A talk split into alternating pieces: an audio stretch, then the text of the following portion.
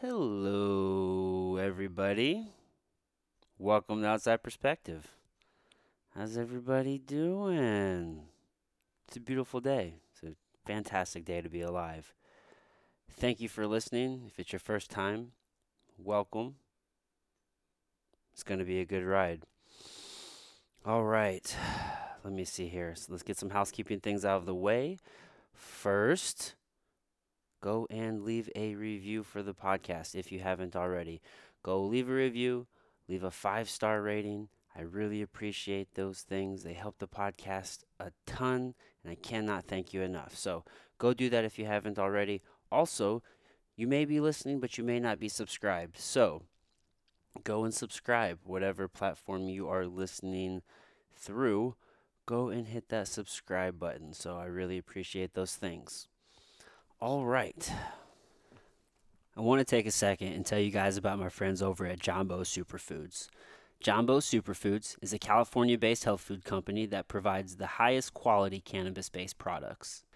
But I want to tell you guys specifically about their CBD line. CBD stands for cannabidiol. Cannabidiol is one of the many cannabinoids found in the cannabis plant and has also been shown to have medicinal value meaning it can aid in improving your health. The cannabis plant is an adaptogen, and CBD specifically has been shown to reduce inflammation, aid in mood regulation in cases of depression, but it can also reduce anxiety and stress, and has neuroprotective properties, meaning it can help the brain. It blows my mind when I think about all of the different things that this one plant can do. And this is just a small list of the benefits of CBD.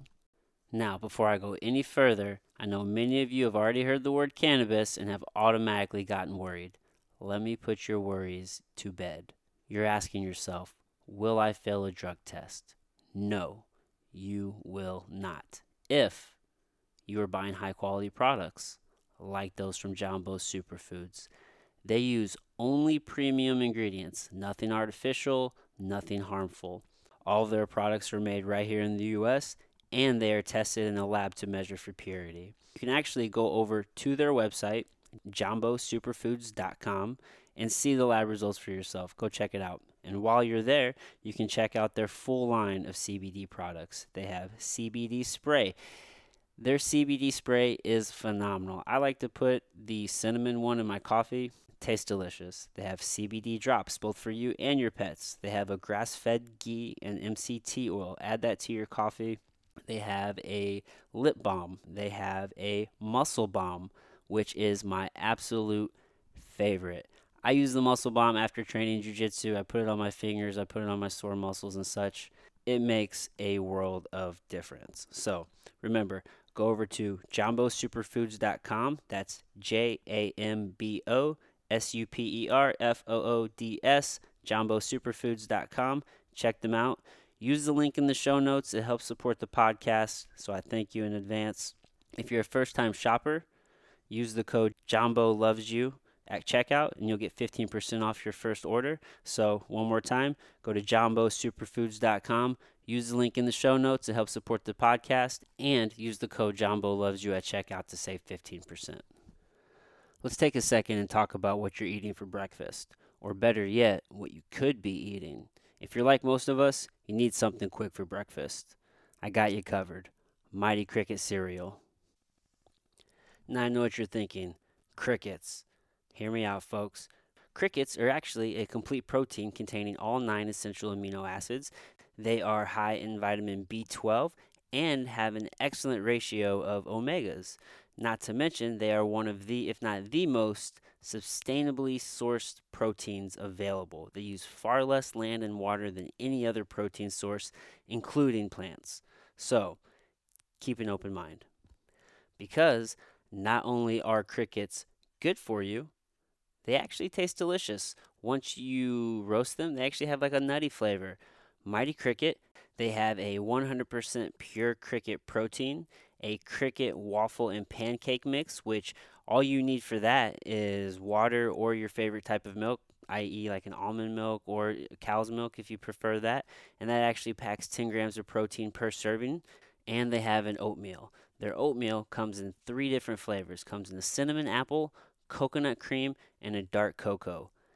These things taste phenomenal. They only take one or two minutes to warm up in the microwave, and you're good to go.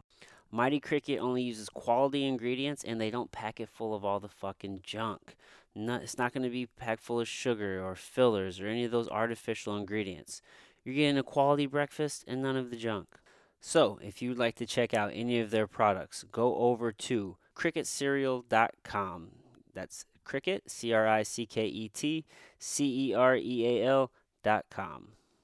All right, now that we are past those, how's everybody doing? You guys having a good day? Christmas is right around the corner. You getting all your shopping done? I'm so torn of this on you know during this time of year. One because I fucking suck at this whole gift giving thing. I'm not really materialistic.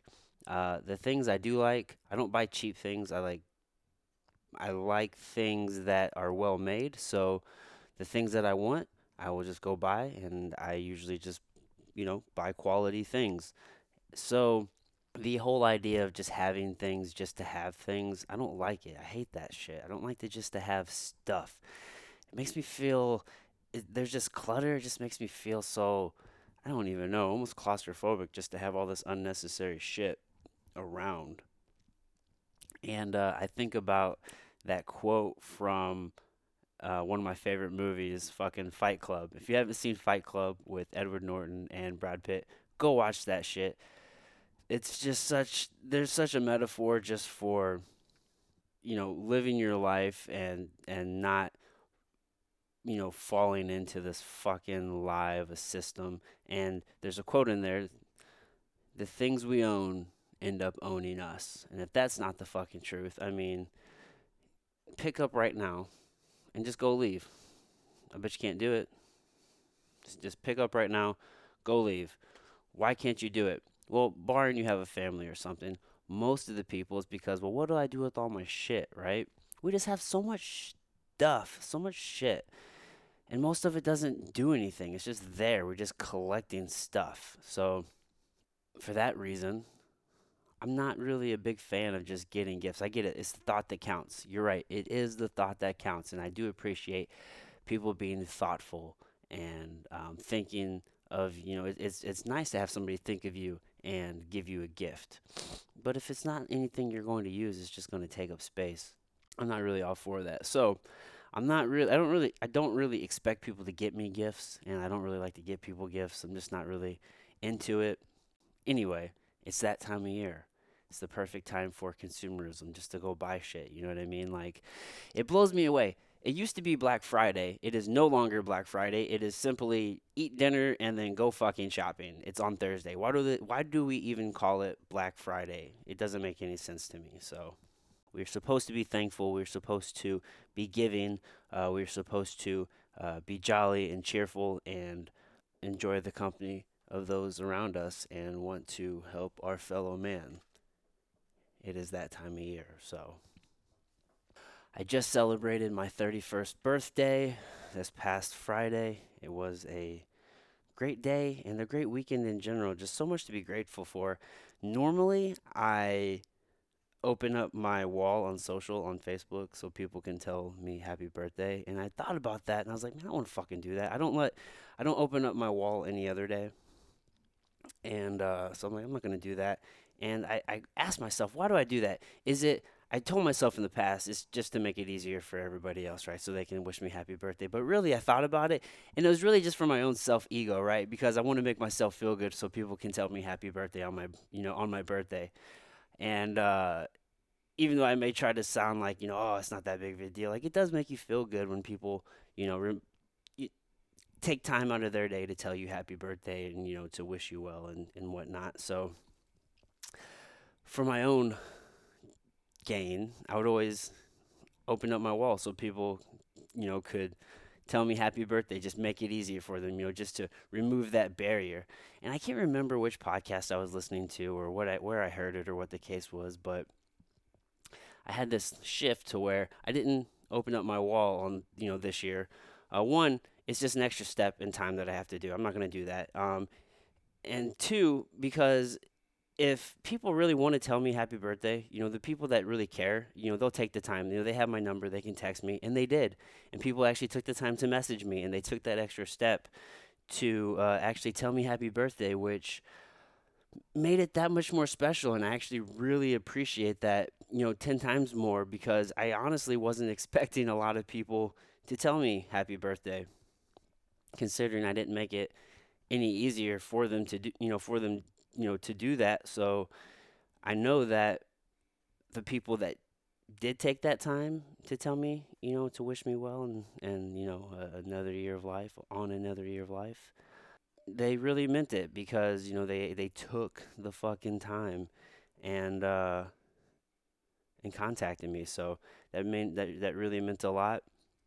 You know, in the past, like I said, I, I thought about it and I think uh, my my motives and my drives were a little bit different, definitely a whole lot more selfish. And this year, it wasn't about you know getting any sort of you know recognition. It was just about enjoying the day and and just being with the ones that I love and just having gratitude and, and just just celebrating the day in a different way than I have in the past. Uh, this is definitely a journey, and I feel like the place that I am at now is for sure not somewhere I thought I would ever be at, or I didn't. I definitely didn't foresee myself being here, and um, it's a cool ass ride. I'm really enjoying it. So there's a whole lot more life left to live, and uh, I definitely uh, look forward to it. So yeah, moving on. I also saw a post by a friend from the gym. His son is in jujitsu with mine, and he just read a book that I recommended um, by Jocko Willink. If you aren't familiar with Jocko Willink, he makes some of the best children's books you could possibly find. Um, he has written, he's an ex Navy SEAL, he has written some amazing leadership books um, for adults, and he has taken it upon himself to also help lead the next generation with some kid books called The Way of the Warrior Kid. There are two of those books, and he just wrote a third children's book, which I haven't had the pleasure of reading, and I haven't gotten that one for my son yet, but I have gotten the first two for my son and daughter. She will read those as well.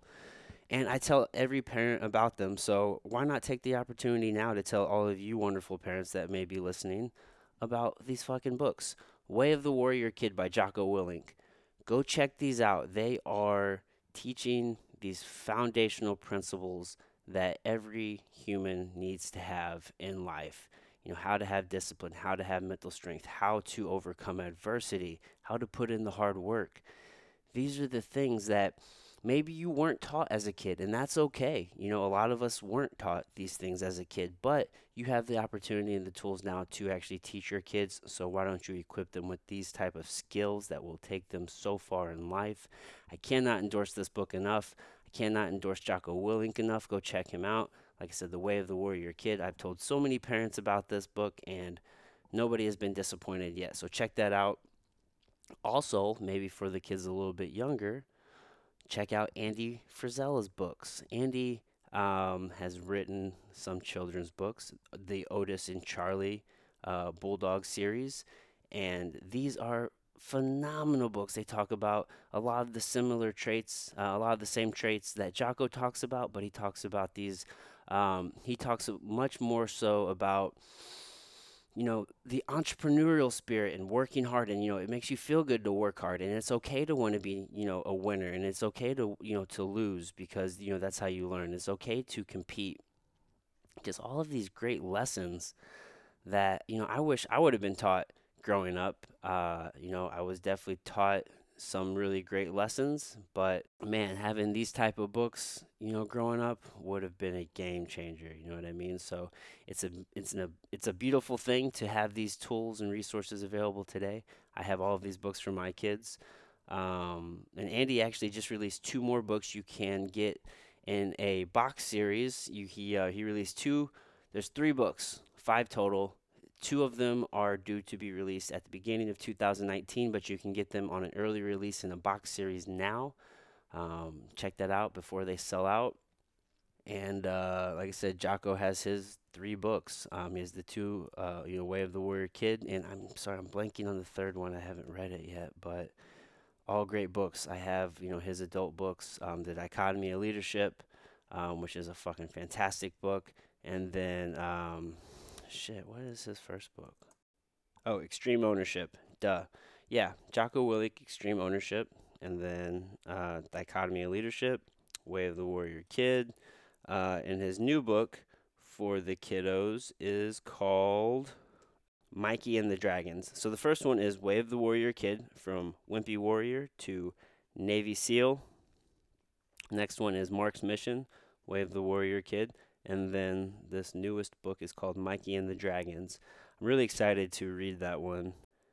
These books are for adults too. Shit, I mean, I, they're they're written for kids, but adults can read them as well. So, yeah, that's what you know. I've been checking out. Um, I'm wrapping up the Four Hour Work Week by Tim Ferriss.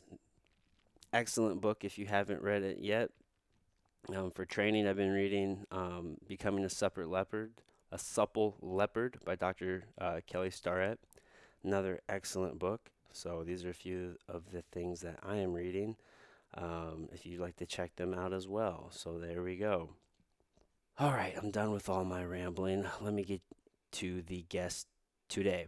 I'm joined by Charlie Hollywood Brown. Charlie is a fucking good friend, a teammate. You know, I met Charlie, I don't know, a few years ago training. Um, he lives in Wisconsin. He had come down to St. Louis and trained at our gym, and I had met him then. But this past August in uh, in in Las Vegas, I had spent quite a bit of time hanging out with Charlie. It was such a good time. Uh, we both competed at the IBJJF Master World Tournament along with Professor Tracy, who was there. Go back and check episode number seven if you haven't done that. And uh, we had a blast. So Charlie's in town doing some more cross training. He's uh, staying with me, and we had to take the time to podcast for sure. I think you're going to enjoy this one. Here we go. Go. Ugh. Here we go, guys.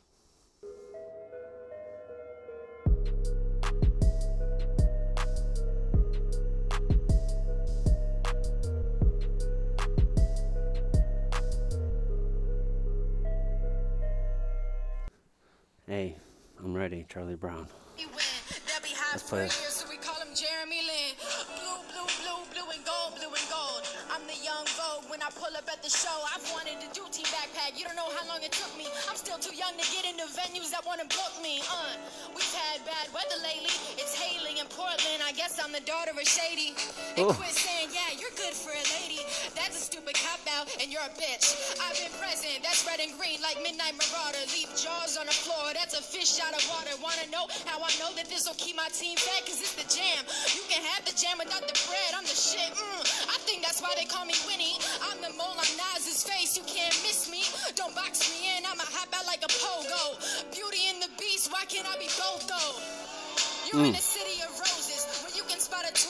choice of donut or an umbrella in a drizzle. California, get out. You can't drive in the rain. It's obvious you've had a drought. They're mad. Uh, young lady, your innocence is shrinking. So when I say fuck on the mic, I lift my pinky. Boys Oh. lie, but they talk to a hundred women. They're like Emily. They just want to get the dick in.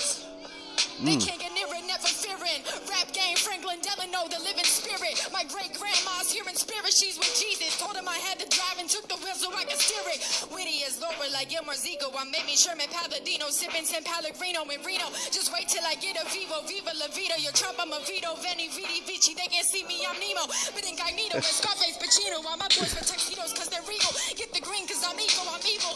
I'm Cruella de Vil, cause I want the spot. I ain't saying I'm ill, but here's a tissue for the snot.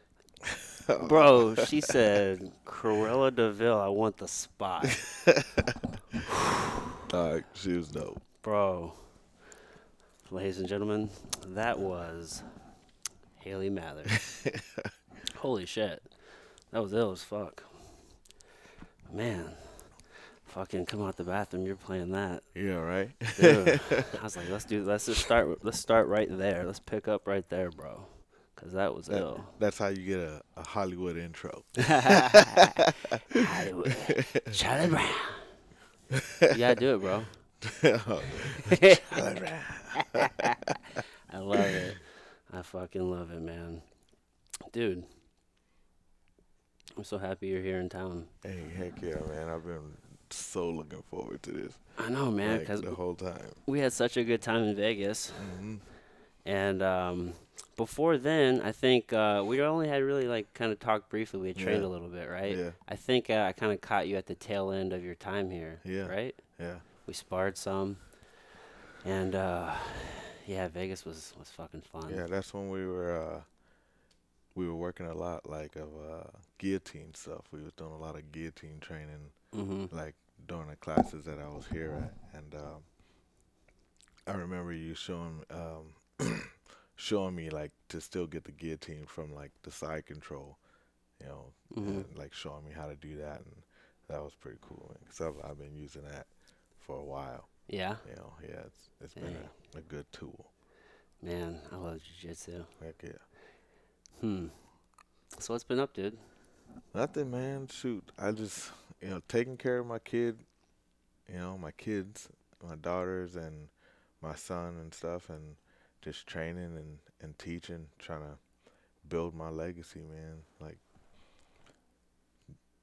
I'm just really trying to be like one of the best coaches out there.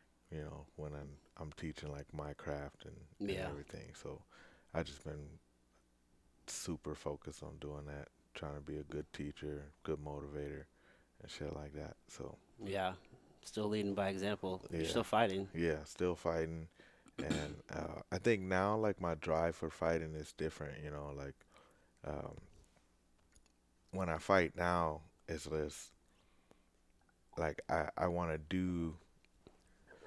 I want to show my students that what I'm teaching them, teaching them can uh, be applied in in a real sense, in a real combat aspect Yeah, you know so like me performing at my best at all times is something i try to focus on continue to try to do. Yeah, you know so when they see that and then i'm teaching that they know that what i'm teaching them sticking to the basics and you know things like that um that they they're not getting like false advertisement with what i'm teaching them you know? Yeah, so.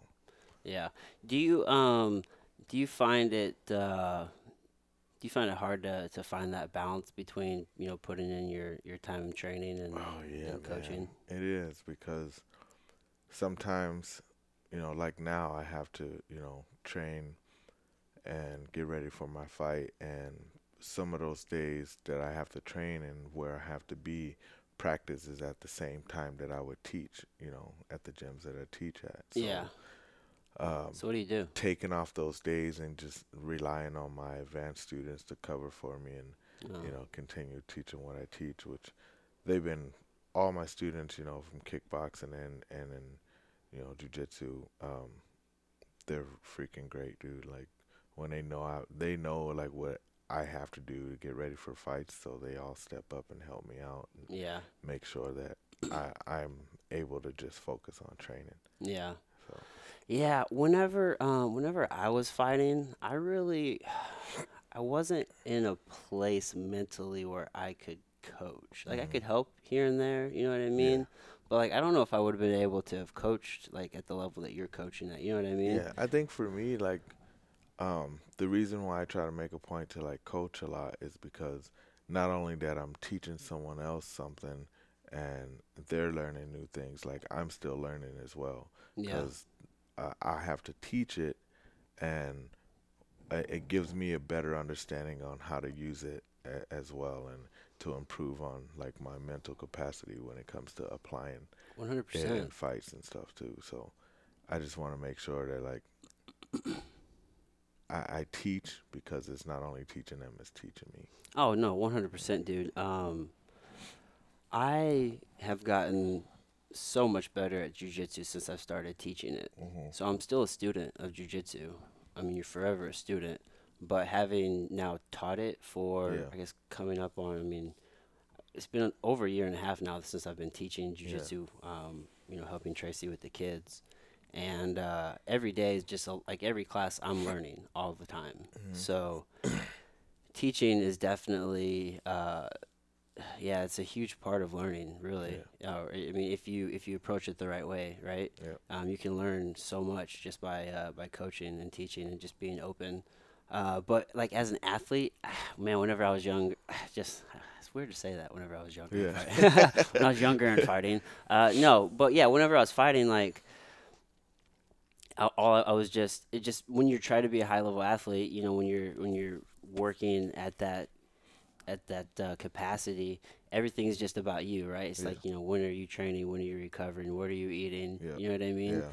And um, you don't really have, at least I didn't. I didn't really have the mindset to to worry about think anybody else. I think with me, it helps because um, like all of my students, like they care about me and they they want me to succeed, Uh huh. and so like they're very helpful with helping me Yeah. can, Being able to train. They're staying on top of me. Hey, make sure you're eating right. You know, Get that like, accountability. yeah, Yeah. like they're they're. It's not just that they're like uh, covering classes for me, but they're still like helping Yeah. me.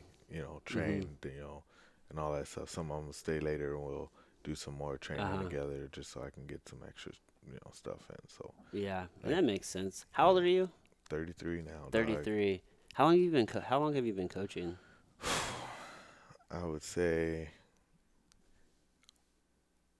for a while, man. I I don't think it really like peaked to like my mind and to myself to like all right, I really love coaching. I want to coach more and like just I'm gonna make it a point to always do that uh, until I like turn 30. So Like, that's uh, when you like kind of considered yourself yeah, a coach. Yeah. About thirty. Yeah. Hmm. That's a similar time frame for me. 29, 30. hmm Yeah. Throughout my fighting career, uh, you know, I mean that was all my 20s. hmm You know, young twenties. I mean, just yeah, all through my twenties, I was fighting. I wonder if it was just maybe because like the time in my life. You know what I mean? Yeah. Like if I were still fighting, I could probably fight and coach. Yeah. Yeah. Yeah. I think right now you you you could because now you have a better understanding about it. You're older.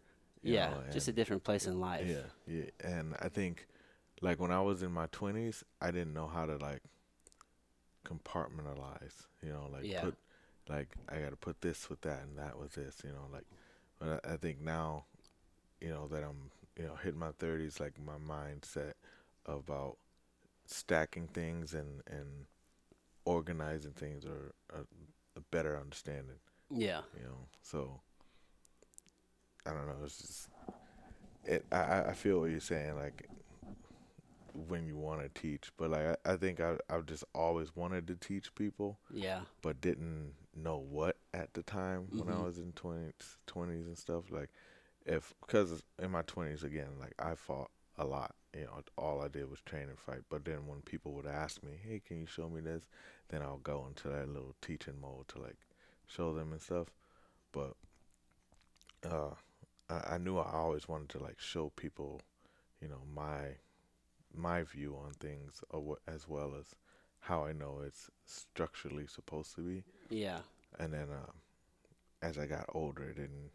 I mean, as during that time, it wasn't like a big deal. But then as I got older, it started that growth and that need and want to do it started to get bigger. Yeah. You know what coaching has forced me to do? Well, it's forced me to really focus and like verbalize what I just do uh, without thinking Yeah. necessarily. Yeah. You know what I mean? Like I have to I have to really think about the movement and break it down into, you know, steps and then now I have to like communicate this like in a verbal way, you know what I Mhm, mean? mhm. Because having been an, an athlete for so long and just have you you develop this sense and this way you learn how to move your body you know what i and mean it, it just becomes an uh, instinctively. Right exactly so having to to teach that to somebody you know what i mean who doesn't have that that uh they haven't made those connections yet hmm you know you know it's, it can be challenging and then now I, i'm helping with kids Yeah. and uh, it's so cool to see some kids they just have they're just so in tune with their bodies they pick Yeah. up movements so quick and i'm sure you've seen it Yeah. Yeah. and some just really have a challenge. So Whoa! Yeah. So it's you get you get the whole gamut. You know what I mean? It- Just sometimes it gets to the point where like you're you're teaching kids like that, and it's uh, you get to a mindset where you're like, you're just never gonna be coordinated, dude. Like your life's gonna suck because you're never gonna be able to pick this stuff up. Man, it's uh, it's it can be difficult for Mhm. sure. So yeah, man. Uh, so being able to to have you know to teach these movements to, uh, with these kids uh, is is really it's helped my game a lot because now I really had to think about these movements and I've realized like before I was just doing things kind of even just kind of like half-ass. You know what I mean? Because I could get away with it from like athleticisms Yeah. or whatnot. You know, athleticisms, no athleticism or whatnot. And uh, when you're teaching to uh, to anybody else, it helps to break it down. You do this, you do Yeah. this, you do this. And Tracy has been the biggest help for this, for that, for me. Yeah. Like he's a phenomenal fucking professor. Yeah.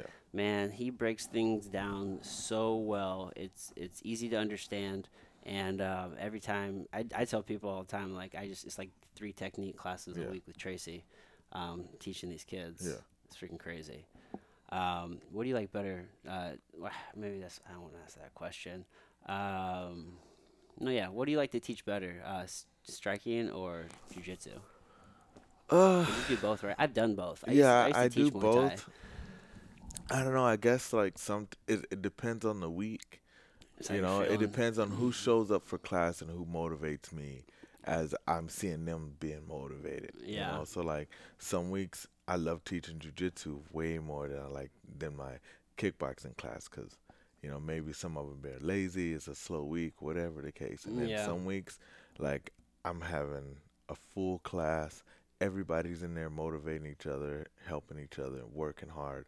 And I'm like, dang, my kickboxing class is like just freaking amazing today you know, and then I like teaching kickboxing more than jujitsu sometimes. So Yeah. like it just varies. I don't have like one specific because I like teaching both, like in general equally. But then some weeks it's just, you know, one's more than the other.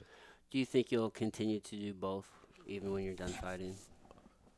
Yeah, yeah, I would like to. Um, it's a realistic thing that I think I can do. Yeah, I mean Um, you can definitely maintain but I'll, I'll probably definitely like choose one that I, w- I might offer to teach a lot more than the other mm-hmm. you know so uh, but I, I like right now i just don't know when which one that would be Yeah. you know so i think when i figure that out then i'll you know what i mean Yeah. Well, man, I'm just I'm just gonna keep doing jujitsu until I die. yeah like i yeah, I'm, People I'm think pretty I'm fucking much crazy when I say that. I'm like, no, bro. Yeah. i told forever. my mom one day we were talking um i was like dude like we i was like mom i really like doing jiu-jitsu like we were just talking about it because she's a big fight fan so we were watching fights and i was like man like like the whole card like everybody was just getting submitted and i was like dang jiu-jitsu so dope you know and i was like ma when i die just put me in my gi and like put me in the casket like put me in my gi like bury me in my gi so i can go to heaven ready to do some more jiu-jitsu Yeah. you know like or, or you know whatever the case go to hell and ready to do some is. fucking Let's jiu-jitsu go you some know jujitsu, that may What- be. yeah whatever that may be like if- whether it's demons or angels like i'm about to do more jiu-jitsu like somebody's about to train with me in the Yeah. afterlife you know That's funny. That's funny, bro. Yeah. So take me back. Tell me who Charlie Brown is. Um, when did you? Uh, what? Hmm, let me see. How how do I want to ask this?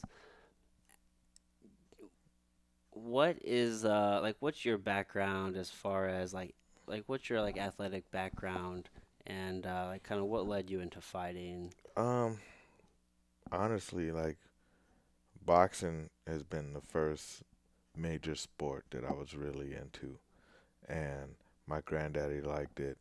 My mom, my pops, he he boxed in the Marines, and my mom boxed. My uncle boxed.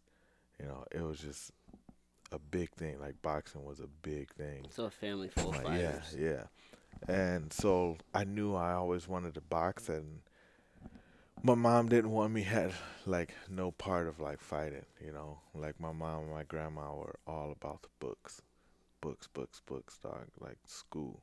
Yeah. Don't fuck up in school. You know, like What kind of student were you? I was a good student, man. Like I had, I had, I was a nerd, man. Like my grandma stayed on me with that stuff. My mom stayed on me with that stuff.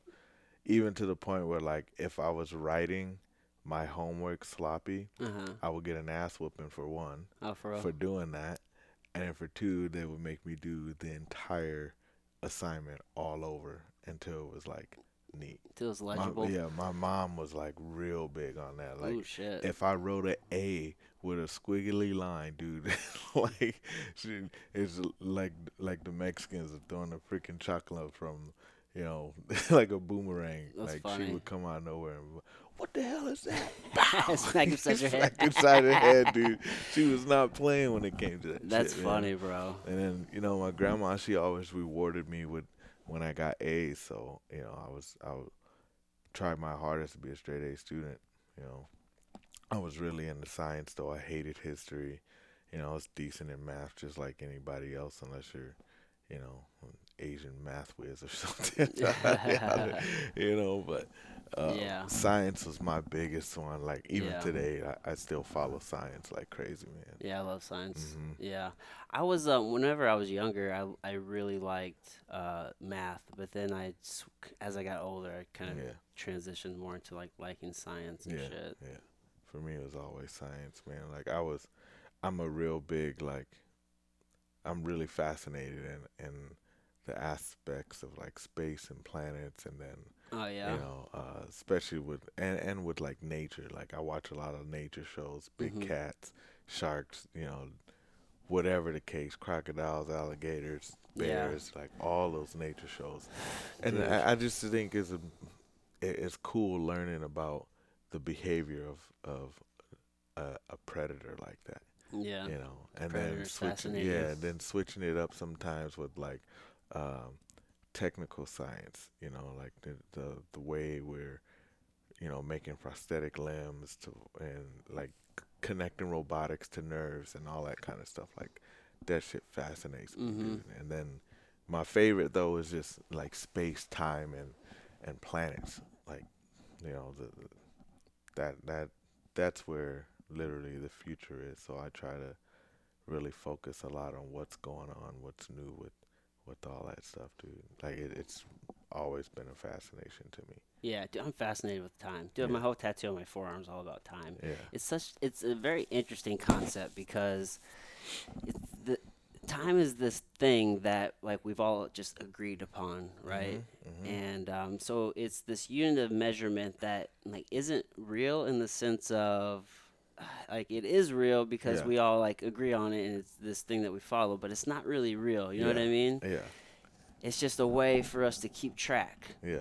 and uh, but it's so important at the same thing at the same time it's like you know we all we all have 24 hours like time is almost like all we have on, that, Mhm. on that same note and uh, i used to think that uh, you know time was the most important thing like our most important like unit of like Yeah. currency but i've since been convinced otherwise that it is um, like you know our mental energy Yeah. because we all have 24 hours in a day you know but how many times have you just like fucking wasted a, like a day Mhm. because like you just didn't have the energy to do what you needed to do Yeah. you know what i mean like Yeah. you just didn't have the mental energy Or or even you know the opposite of that, like you you're up three days in a row and they don't even realize it half the time. You know, like you maybe took a 20 minute cat nap here and there, but you know, and just because you're so focused on doing everything that you got to get done. you're just in the Yeah. zone Yeah.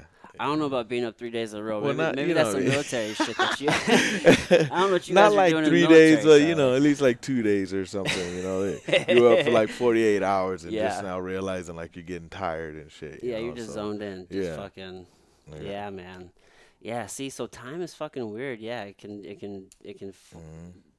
f- you know 10 minutes can feel like forever Yeah. or And an hour can Think about like it though, dude. Like in the aspects of space, you know, time is way more relevant than what we perceive as time here.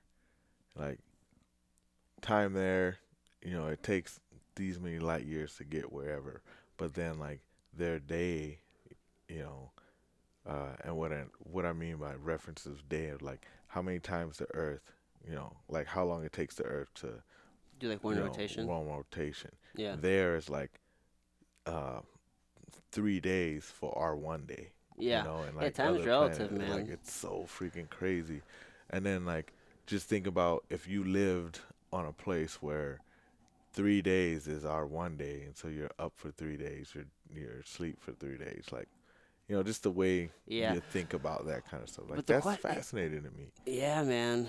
Yeah, if if I guess if that was your one day and Yeah. then like our body is like set up for like the circadian rhythm like of the sun, right? So I wonder if it would adapt hmm to like if it if our days were like 3 days for Yeah. example, like I wonder if, if that would just be crazy, right? normal, right? Yeah, would would, cra- would that- we adapt? That Would- would be the normal for people who who or like would we need to like sleep? Would, would we only be up for like so many hours that we would need like to sleep, yeah then- longer or you know or maybe sleep longer? Yeah, huh? it's yeah. And then like the further you get into Mm, space, like Shit, our 24 hour period, you know, and some places is like seven years or you know, uh, so our year every year here is like four years added somewhere else. yeah, You know, so every time we have a year, they have four yeah. or it's seven. You know, and It's crazy. you know, shit. like that. It, and when you really watch that movie, uh, Interstellar, you Mhm. ever see that? Mhm. When you really watch that movie, dude, like I've watched that movie a million times. I I used to love that, that. movie. Yeah, I used to have And it.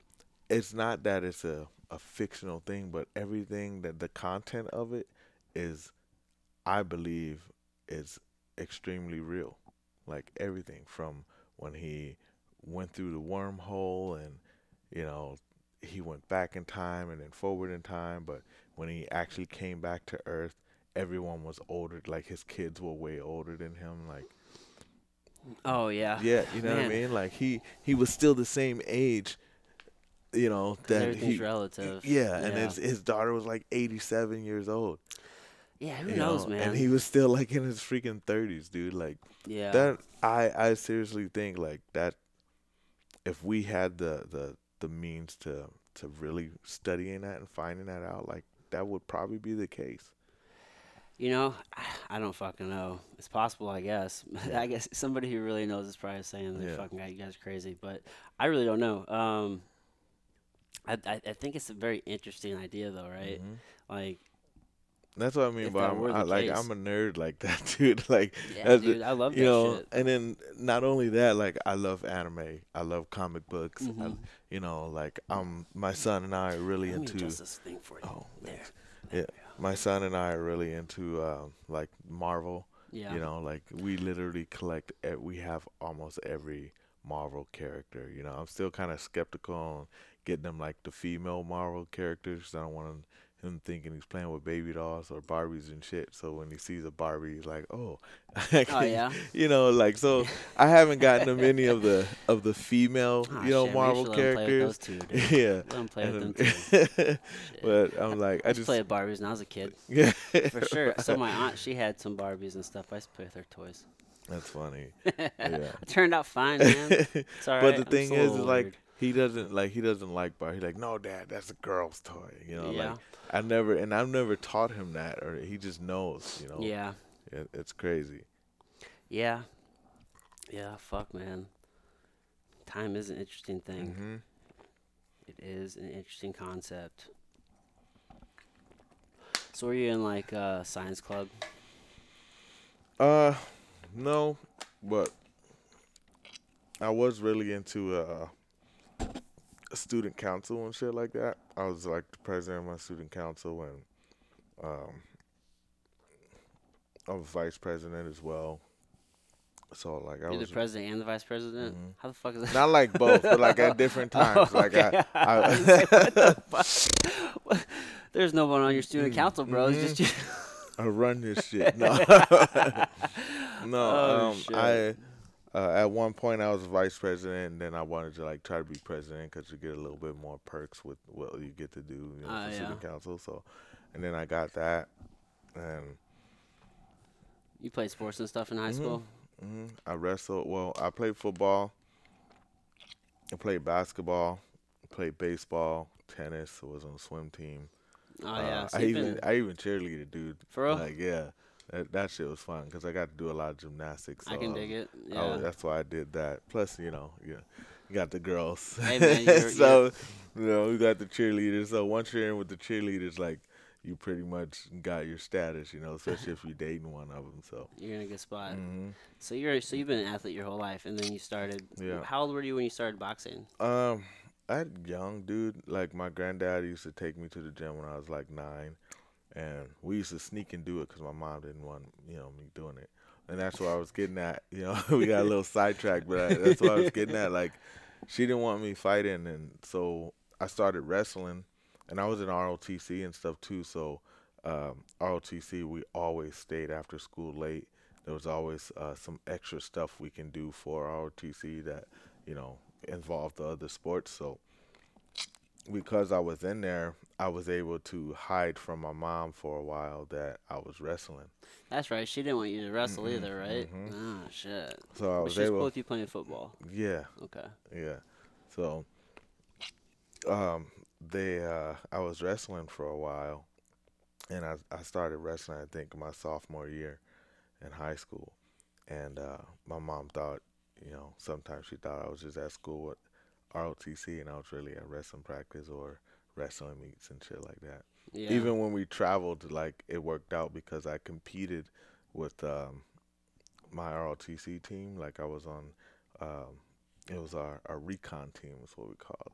That, that was dope, dude. Like we were always a. They had another team called the Raiders, and the our recon team hated them. Like we Yeah. hated their guts. So it was a good rivalry thing that we always had at school. But um, I competed in ROTC as well, so we traveled all the time. And so anytime I had a wrestling meet, though, I had to go to another school. Just tell my mom like yeah. I got this with ROTC and blah blah blah. So Yeah. and then uh, one day I called her and was like, "This is probably like around my senior year." That's when I called her and told her to come to school, and that's when she seemed like my, one of my first wrestling meets. Yeah. Wh- What grade were you in? I was a senior. Senior. Yeah. So did you wrestle all through high school? hmm So she didn't find out until your senior year. Yeah. Guess what mama don't know don't hurt her, huh? Yeah. Right. Shit, dude. So, but I played a lot of sports, man. Like, Yeah. you know, it, it was sports was a big key. And then you went straight to the military out of high school. Yeah. Um, my grandma wanted me to go to college. Um, you know, like I, I wanted to, but at the time I was like done with school. I'm like, I don't want school. You know, I really wanted to be in the military, and ROTC influenced that a lot. So, you know, been in the military for a while, and it's been good. It's been a ride, you know. So, Yeah. you know, I, I could say I had a good life. Of course, growing up, sometimes it was hard, but, you know, I had a lot of love from my family to always just work hard and be better. Yeah. Yeah. Hey, bro. I love you, but the spitting is driving me crazy. Oh, It's man. probably driving listeners crazy too. Because every so often I just hear. Oh, You're just gonna hear that. my fault. You're fine. Uh, well, no, we're not fine. Yeah. That's all good. Appreciate it. Let me get you. You want me to get you a napkin? No, I got one right. I thought I had one right here. There was one right there. No, here you go. Uh, all right, man. Um, yeah, man. Fucking. So you grew up in California, right? Yep. Man. Yep. And Long Beach, California, man. dude, what was that like? Dude, it was crazy. Long Beach, like, California is crazy in itself. It's a it's a ci- big city, you know. Yeah. But like growing up, I, we grew up in in gangster neighborhoods, you know, and you know, there's a lot of Mexican gangs where we lived. So Yeah. walking home from school was always like hurry up, you know. Yeah. It was never just a walk. We would like speed walk or run home once we got off the bus because our bus was, you know, dropped us off at one location and we had to walk through places where we knew they were like gangs who didn't like you know black folk or, Really. or like the Mexican gangs. God damn, bro. I could not imagine that. Yeah, Um, were there like certain colors you couldn't wear? Yeah, dog. D- depending on what neighborhood you were from, like you couldn't wear like I couldn't just put on like all red and like I can now. Like now I'm an adult, like, but as a kid, you know, I I I couldn't wear like a red shirt and some black jeans or like Really? where I lived at. You couldn't do that. Like so no red. Cause yeah, so that's why, I, and I think that's why my favorite color is gray, because where I came from, you know, it was gray or blue. It's That's what you wore in my neighborhood, Yeah. you know. And then other neighborhoods, like when I would go to Compton and stuff to visit my uh, my family, you know, my cousins and everything. Like some of those neighborhoods over there, you should. sorry. You're good. You want me to get some water? You want any water or anything? Oh, anything? I'm good. Um, when you show up in in those neighborhoods wearing a, a blue shirt, you got all the bloods, you know, coming at you like, "Yo, where you from?" and yeah. This and that. Wouldn't it be so- safer to wear like another color other than blue? Nah, cause uh, I mean, as long as you're not wearing red. Any other color, well, right? No. like we had like I don't know, like I could wear I wore a lot of black, a lot of gray, you know, and blue. That's just Yeah. you know, what, what we were. Were there neutral colors? White, you know, if you wore a white T-shirt, but Even now, though. Yeah, but like the, the the white T-shirts back then, you know, like pro club, so everyone wore them baggy, and then yeah. when you do see that, you think, uh, you know, that he's a gang member from a different gang, but he know where he at, so he's not wearing it. So you still get approached Oh, by yeah. the gang, like, "Yo, where you from?" and this and that's like, dog, Shit, I'm in middle wow. school, like That's you know, crazy. especially like boys, especially you know, back in my generation, um, kids at eight, nine years old look like they're 15, 16, you know, 16 year olds look like freaking adults. Grown ass you know? men, huh? Yeah. Hmm. Like now you can, you know, besides the little girls, because they're, you know, doing whatever they're doing, you can really tell what age someone is at that age. You know, a lot of the kids don't look like, you know, they're adults and this and that, you know. You sure it's not just because you're older? I don't know. I don't know.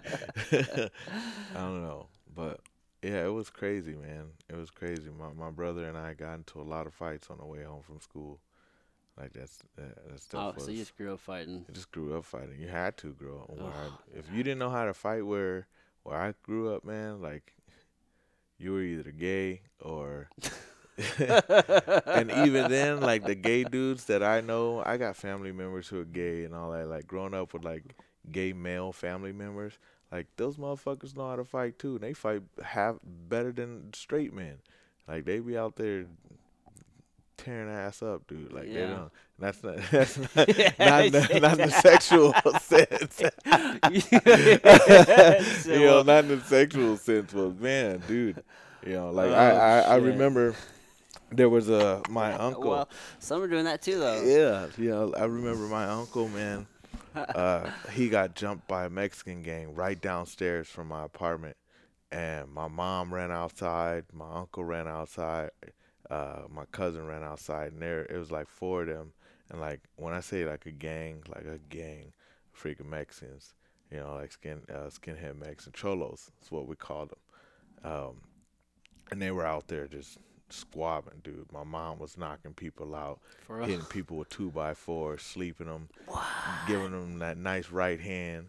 My uncle's down there smashing a couple of them, dude. Like it was wild. I'm looking out the window, like I'm not even like panicking, dude. I'm not like, oh, you know, like Yeah. freaking out. I'm just sitting there watching, like, damn, you know, like it wasn't even scary to me. I'm just watching my moms and my uncle, you know, the brother and sister down there smashing cats, dog. Whoa. And I'm just like, damn. Me and my brother look in the window like, oh shit. You know, we Yeah. cursing because they ain't in the house yeah, yet. so we like, damn. You know, watching that shit like it's crazy, man. It's crazy, but the shit was no joke. And then like, just you know, we we always had to move to certain neighborhoods where it was a little closer for us to get to school. You know, Mhm. to the point where we moved. Um, right around the corner from our schools, you know, so it, it was easy f- for us to get home and, and things like that. And So there wasn't like really much hanging outside.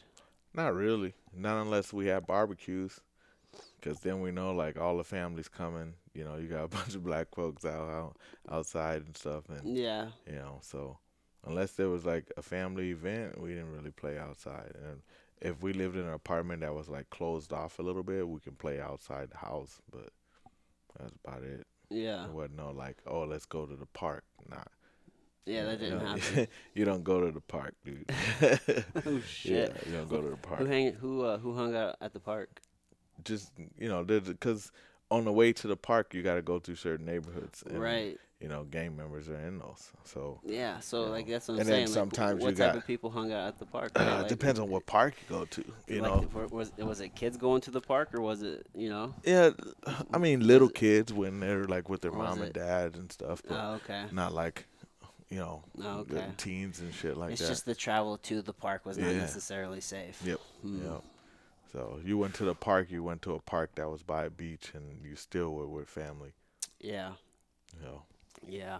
You know, I can remember being a kid and I grew up in, you know, Potosi, Missouri. Mm. And uh, it's, it's a small ass little town, probably an hour south of here. Yeah. And uh, man, it's just, you know, it's back backwoods country place. It's known for like a, there's a prison kind of outside of that place. I think there's like, I should look this up. I think it's like 2,600 people, maybe Yeah. 24. Let's look it up. Let me look it up. I wish I had somebody here to look it up for me. but anyway, It's that intern you was talking about died. No, dude. I need to get a goddamn intern. And so I lived there before we moved to Potosi. And uh, you know, I can remember. I don't know if it. Let me see here. Potosi, Missouri. Potosi Mo. Potosi. P O T O S I. Let me see here. Population 2,600 as of 2017. Cool. Mhm. So about 2,600 people. Not that many Yeah. people, right? And uh, there's this uh, one dude in particular who was like in the KKK Mhm. who like drove around, and uh, that used to like scare the shit out of me. And For then, real? oh yeah, dude, because like I'm this little kid, and then uh, I can remember. Uh, I did this book report one time. My mom had me do this book report, and I read this big ass book about like uh, just all like all this Black history and all these different things. And like my mom never kind of really shielded me from like the horrors of Mhm. like what like happened to Black people throughout the years. Yeah. So like I see this guy in the KKK and I associate, you know, with Yeah. all the shit that's been done. And he had and he had just done some fucked up shit. Like he had this truck and uh one time he had like a uh uh, he put like a coffin in the back of it and like said like you know niggers should be in here like Yeah. not veterans or some or something like that and like one time he had like a dummy like hanging so there was that and then also just being in like backwoods Yeah. you know Never know what he's. you know there, there are going to be like you know just racist people in Yeah. the area right so i just kind of had this fear you know and i was just always out and about like in the neighborhood on my Mhm. bike so like i was always super cautious especially when it got dark right Yeah. I remember one time i watched this thing or something like probably some shit i shouldn't have been watching as a kid but it's i think it's kind of good to be aware like it was a situation where this this kid was walking home and it was kind of dark and these you know these two white guys were like out and about like just looking for a black dude it didn't matter who it was just Mhm. looking for someone black you know picked him up you know had him at shotgun picked him up you know kidnapped him killed him you know f- you know fucked him up right Yeah. so i was always like i always had that shit in my head i was always like really weary you know like being out and about so Yeah. like my point to all that is like i can kind of remember like sometimes like going to my friend's house or something and like i'd see some people and like it like freaked me the fuck out like Mhm. i'd go a different way like whether that was a real threat or not because Yeah. but like i always like had this like I was always, just a little weary because like you know my skin color and where i was dude like fuck That's me crazy. yeah so not to that same extent as you but like i can kind of understand that you know what i Yeah, mean to yeah. just a very It- to yeah, a very I understand degree that, you dude. know Like sometimes we even had to like walk to school with like pocket knives and shit. Yeah. Like it, it was crazy. Yeah, dude. So, cause you just never fucking know, Yeah. man. You know, you don't know who can just roll up on you and you can just disappear. Mhm. You know, Mhm. fuck. And when you're a kid, tell you, you how can't many. protect Yeah, I can't even tell you how much, how many times as a, a teen I got shot at. For real? Yeah, dog.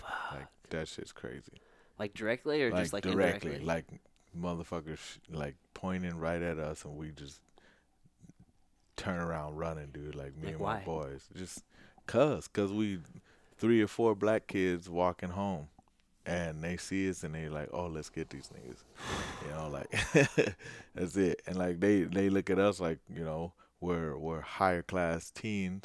When we're like, you know, 13, 14, like we wasn't no small kids when we were small, you know, little. yeah. But you know, so they'll look at us like, oh, then that's the potential threat. they rolling with somebody. Yeah. You know, even when like we're wearing school uniforms, even sometimes school uniforms were were a threat in some neighborhoods because they think, you know, with us being boys sagging and wearing Mhm. it all baggy, we're gang members.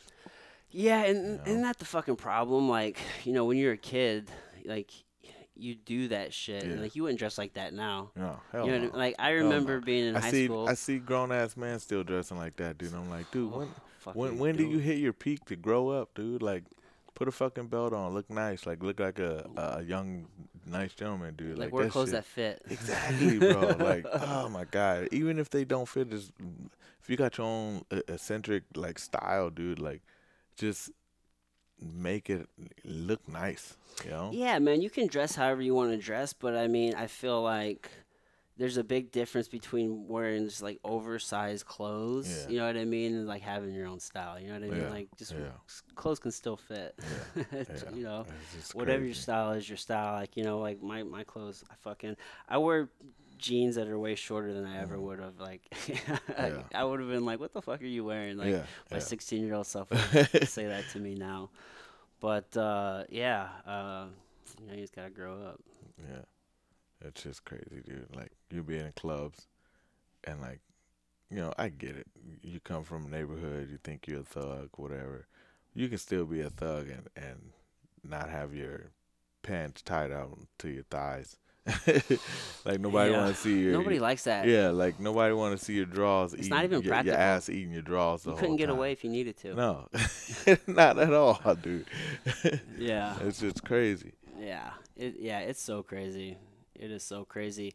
You know, I think that's just like, uh, yeah, I think it's like a limited development thing. Mhm. Yeah. You know, I don't know, man. You would think though now nowadays with with everything going on and people would would would get hip to to what's going on, you know. and- Yeah. And change it. You know, you're seeing a lot of this stuff a lot earlier, you know, at an earlier age than we did when we grew up, you know. Yeah, And so as you're seeing it you would think like all right, these kids are gonna change change the way we, we do things, but no. yeah, like you said, it like lim- limited, limited knowledge, education, dude. Like it's limited resources. It's just a cycle. When we're all young, we all go through that. Yeah, We all go through that, man. I think it's like, uh, so I mean, we know, I mean, hip hop and, and black people influence a lot of just p- culture. hmm You know what I mean? Social, popular culture. And uh, there's just this phase to where like everybody almost wants to be black when they're growing up. You know what I mean? Yeah, like and for some reason you know at least here in missouri i saw it all the time like you see these guys and you know like the, the quote unquote like wigger you know what i mean like they're wearing like baby blue like Mm-hmm. Yeah. Ecko and fucking chains you know what i mean Oh, fast forward dog. today probably nine out of ten of those guys are probably like they took deep to their country mm-hmm. roots. You know what i mean? And just can flip the 180 so i think it's just like this phase that everybody just like goes through to where it's like you're just kind of fed this image. Yeah. you know what i mean and and you want you think that's cool for some reason Yeah. and meanwhile like there are people who are like really like living that life who are like bro i'm trying to get the fuck i'm trying to get out of here this shit's not cool Yeah. you know what i mean Yeah.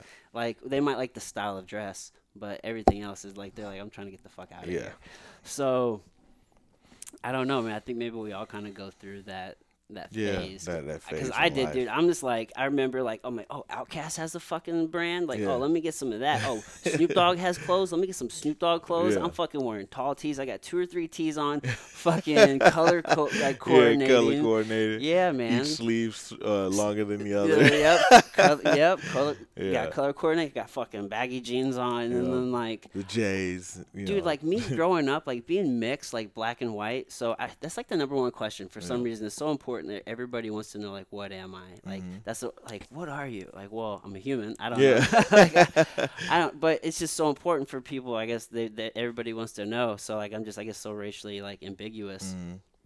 But um, like growing up, it was I guess I always just kind of like played this. It's like one day I would come in, like I'd be like super like fucking like just dressed in super baggy, like super Mhm. urban, super black, and then like the next day be like prep. Yeah, it's like. I was just like back, like, like what Yeah. the, I don't know what the fuck is going on. I'm just so confused. Yeah, Just trying to find myself. yeah, trying to find your way. Yeah, man, it's just confusing times growing up, dude. Yeah, it was crazy, uh, you know. And I don't, I don't like the way I grew up shaped me to like, well, you know, how I think and and do things now. Which I think growing up in those certain environments, you you take it one of two ways: it either breaks you or it makes you. Yeah, You know, like you, it'll break you by, you know, you ended up in in prison. You're you're, you're falling into that life, or you're not falling into that life, and you get yourself out. And because of those things, it makes you stronger to deal with a lot of other things that you're not used to.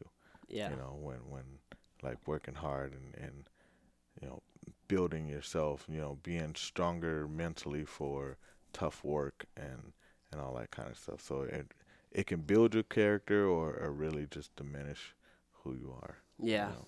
yeah. And struggle will do that. Mm. Struggle will definitely do that. You know what? I've always thought about.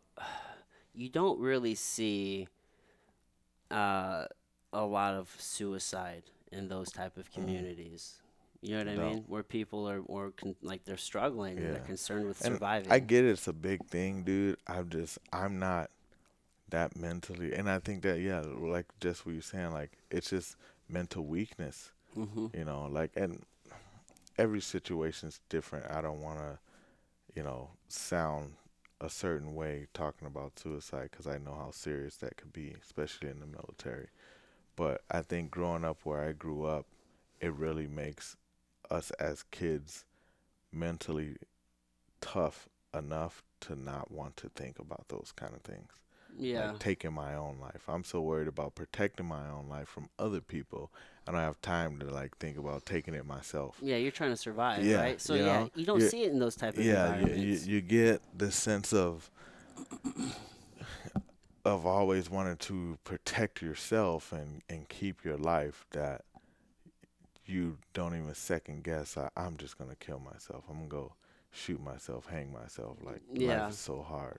yeah. we don't have time to think like that because we're we're uh, at an early age you're you're brought up to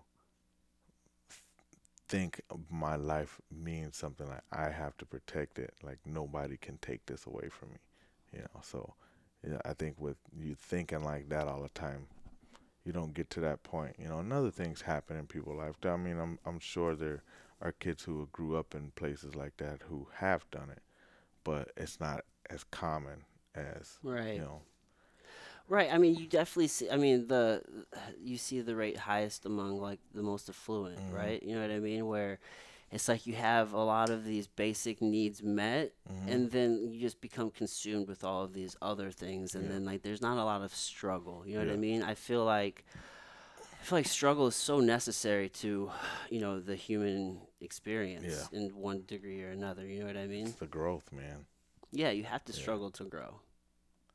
yeah a lot of people don't get that like a lot of kids these days don't get that they just you know I, you see all this shit with with um you know kids talking crazy to their parents Oh, and that shit would never happen in a household I grew up in. you know, Yeah. never. Not, not you couldn't even roll your eyes without getting getting your head popped out to, you know, or smacked in the mouth or some shit. Like that shit didn't fly. Like I don't know. Like kids don't get ass whoopings no more. You know, like yeah. parents are so scared that a kid's gonna call somebody on them. Well, if you if you fucking up and you got your ass whooped, like it, that's just how it is. And like now nowadays, you fuck up, you get a timeout. Like Yeah. I don't, I didn't know what a timeout was until I moved to the Midwest, bro. For real? Like yeah, on the West Coast, you don't get no timeout. You get an ass whooping, and not just by mom, not just by dad, by mom, dad, grandma, grandpa, uncles, everybody whooping your ass if you fucked up. Yeah. You know, like. well, I'm, uh, there are definitely people in the Midwest handing out ass whoopings for sure. Well, Um, yeah, yeah, I, I know that, but like, you know, it it was real common. You know, I have friends who got kids, and you know, the the kids acting up, and I'm thinking like, damn, they about to get an ass whooping, and then all of a sudden, they're, you're in a timeout. Sit down right here on a chair. You know, it's like, I'm like, what? That shit work? Like, Yeah. like your kid gonna be doing the same shit like five minutes. Like we got our ass whooped. We didn't do what we did again. you Yeah. know, the next ass whooping was for something else stupid that we did. You Uh-huh. know, unrelated. And eh, I don't know. Like I, I didn't really realize how often people use the timeout system until I moved to the Midwest. They're definitely different styles. I don't do timeouts, but I don't really I don't spank my kids either. Um, God damn, yeah. I don't know. Like sometimes I will just like send them to their room and just like they'll just be in there, Mm. take away their iPads, different things. But I don't know, man. I'm just I'm really just firm all the time. Like, Yeah. I just keep such a That- fucking yeah, firm that's how I've been when I don't like have son. any issues. Yeah, that's You know how I am mean? with my kids, man. Like I, I try to be, you know, like I've I've popped my son a couple times when he's really done something, Yeah. you know, bad. Like he, you have to know, don't ever do that again. you Yeah. know? And um, my daughter's a different story. You know, like she she just has a mouth on her, so you know we have to correct that. She doesn't really Uh huh. do much like bad. Yeah. know, I tried it a couple. You know, I spanked them a couple times, kind of when they were younger, kind of Mhm. growing up, and it doesn't. It, it never really even felt right to me Yeah. personally. So it's not really my style. I don't knock anybody's style, but um, I don't. I didn't really feel like uh, I got very like you know much uh, much Mhm. out of it with them. But sometimes I just feel like it's about uh, holding a fucking standard yeah. and, and and maintaining that. You know what I mean? mhm, So many people don't have any fucking standard in their own life. Yep. You know what I mean? No discipline. They don't know how to, you know, in, introduce that or teach those skills to the, you know, to their kids. Yeah. Yeah, but hey, man, we're also in a different fucking time, right? Yeah, Because when we were growing up, the ass whoopings were definitely the standard. Yeah, yeah, straight up. Yeah. it's amazing how fast that changes, man. Yeah, I can remember seeing some of my cousins, man. I remember one of my cousins getting his ass whipped with the switch one time. Mm-hmm. Oh, dude, I can't tell you how many different tools we used to whip our ass when we were young. Ugh. Switches, twigs, fucking yeah, man. extension cords, belts. Yeah, my mom didn't really do a whole lot of whoopings on me, uh, but I've, I've definitely I've, I've witnessed a few. Yeah. Dude, you know what's crazy is growing up with my mom, she whipped our ass to a certain point to where she can tell that like the ass whoopings weren't weren't as effective anymore. And then it got to the point where my mom would punch us right in the chest, dude. we fucked up, she would smash open, us. open chest. Open, yeah, straight up, dude. Like Gotta keep your uh, hands up. ass whoopings wasn't doing it anymore. Okay, y'all, y'all, y'all want to laugh when y'all get an ass whooping now? Take this, boom. My- Yeah. my, mom would just steal on us, dude. Like That's funny. That's funny. she and she like do it again. Like my mom was no punk, man. Especially raising two boys, Yeah. you know, at the time before our sisters came along. Like she would smash us. She was like my mom didn't play. She would smash us. That's funny. That's some funny shit, bro. Well, you know, you gotta do what you gotta do. Yeah, yeah. You gotta do what you gotta Especially do. Especially being a single mom, like raising two boys. Yeah. Like she had to be tough. Are you the older brother? Yeah. I'm the oldest man. How uh how far apart are you two? Um, like two years. Two years? yeah. Oh, so pretty close still. Mhm. Yeah, that's a good age, man, to kind of be apart. Because I mean, you kind of have uh, your wrestling partner there Yeah, yeah. all through life. My brother, he he fought for a while too, and then, you know, life hit him, and he took a different direction. So, Yeah, life will fucking do that, man. I fought, dude. There's just so many times I took a few different breaks over my career, Mhm. um, like a year at a time, just because for one reason or another, like with the kids, or you know, I was going through a divorce, and Mm-hmm. then at that time I was like. I was like, well, I guess I'll just go back to school, and you know, and I went back to school, and I was still even still training, and, and Yeah. just it's like, fuck, man, Yeah. it's just so and easy. it's- yeah, it's so easy to just get deterred off your track, man. Yeah. Yeah, life will do that shit. Life will do that. So, did you start fighting before or after you, Uh, after high school. right after high school? Mhm. Yep. I started fighting, like really getting into it and the transition of going to the military and stuff, and um, it was cool. Like it was, it was fun. It was good. I really liked it. I didn't know much about it, so you know, well, like the competitive part of it. So it just, uh, it just grew as I got more into it and started looking more into it and doing it more. You know, so started fighting and it's it's been a part of me since. Yeah. Yeah. Did you go to? Um, did you start training at a gym before you you took a fight? Or did, Uh, did you- boxing gym, yeah, and then so you you already competed in boxing Mhm. before doing MMA. Yeah. You you, you said yeah, you started. I didn't start doing nine, MMA right? until I met Bill. Bill who? Yeah, Bill Creek. Hmm. Yeah, I didn't start doing MMA until I met him. That's when I moved to Wisconsin, um, and I wanted to like learn how to do jujitsu because I was dabbing in it a little bit before then, and then uh, found a jujitsu gym. It was a small gym at the time. Um, I met Bill Krieg and and Chuck Gruber, and I've been training with those dudes since. And then one day, uh, uh, Conquer the Cage when it was out. They needed some fighters, and Bill and they were like, "Dude, you should you should fight. Like, you should try MMA." And they like talked me into doing that. We trained for it. My very first fight, man, like I lost, but it went all three rounds. It really showed me, like, dang, I could do this. I fucking fell in love with it. Mm-hmm. I was like, man, this is cool. I have fun. I don't care about the loss or whatever. Like, that was fun. Oh, I you need- lost it. yeah, I was like, I, I gotta learn some more. Like, I gotta keep going. I gotta do this more. And Yeah, you're just Sin- addicted at that yeah, point. at that point, dude, I was addicted. I was fucking addicted. And then Yeah. Bill's been Bill was my first jujitsu coach, and then uh, as I was getting better in my career, you know, some other opportunities arose, and uh, Bill and and and Chuck sent me to Arizona, and that's when I started training at the lab, and met John Crouch. They asked me to join the team, so I was with them for quite a few years, and um, a good squad out there. yeah, dope squad, man. For a while, because the lab had just opened when I got there back in 2007. Mm. And um, for a while, it was just me, Chris Gruetzemacher, and Ben Henderson.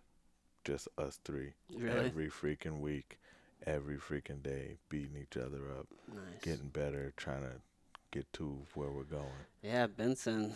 Yeah, He uh that dude was dope. a. For a while, dude, I was afraid to like spar with him for Really? a long time, and then I had a long conversation with like Chris Grits, man, and he was uh, he's like, dude, you don't realize like how good you are. Like, stop having that fear and just go out there and do your thing. Yeah. He's like, cause when you go with anybody else, you know, all these other guys that come in the gym, you do phenomenal. Yeah. And then you like kind of crumble when you go with with Ben, and you could be just as good as him. And then one day, like something clicked, and me and Ben, we had one of the best sparring matches I could freaking remember, and that's when my confidence got boosted. Ben was like, "Dude, that was good.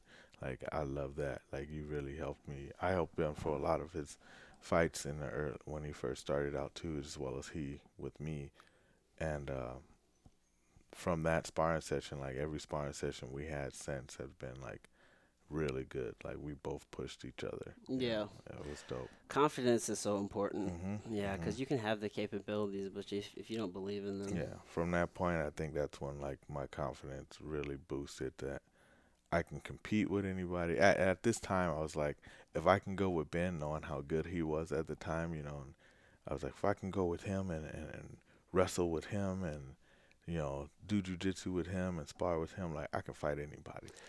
And Yeah, you know, so yeah, for a while it was just you know I didn't care who I competed against. Like I'll just do it, and then and then I would just believed in my skill, whether it was small at the time or you know huge at the time. So now to this day, you know. Uh, Brandon Ansel, he's one of my biggest motivators, man, and he always reminds me, you can compete against everybody. John Crouch used to say this to me a lot too, and it stuck that way. It just stuck, stuck, stuck. And so yeah, every time I go compete, I don't care what division, what weight class, whatever. If uh, I go to different gyms, I try to roll with the higher belts all the time, browns, the blacks, and I do well. I do really well. You know, Yeah. like I, there's some black belts out there I I roll with, and they're like, dude, you're really good. Like they couldn't tap me. You know, and sometimes I'm just in defense mode, and sometimes I'm on attack mode, and my transitions are good.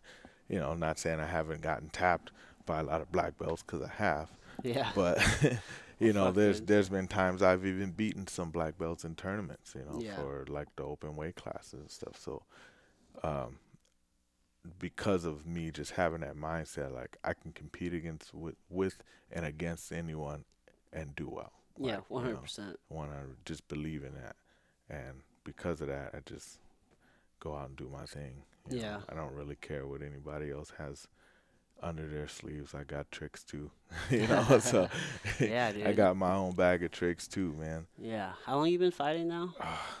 I don't even know, bro. Like it's been so long. I uh-huh. know all through my twenties.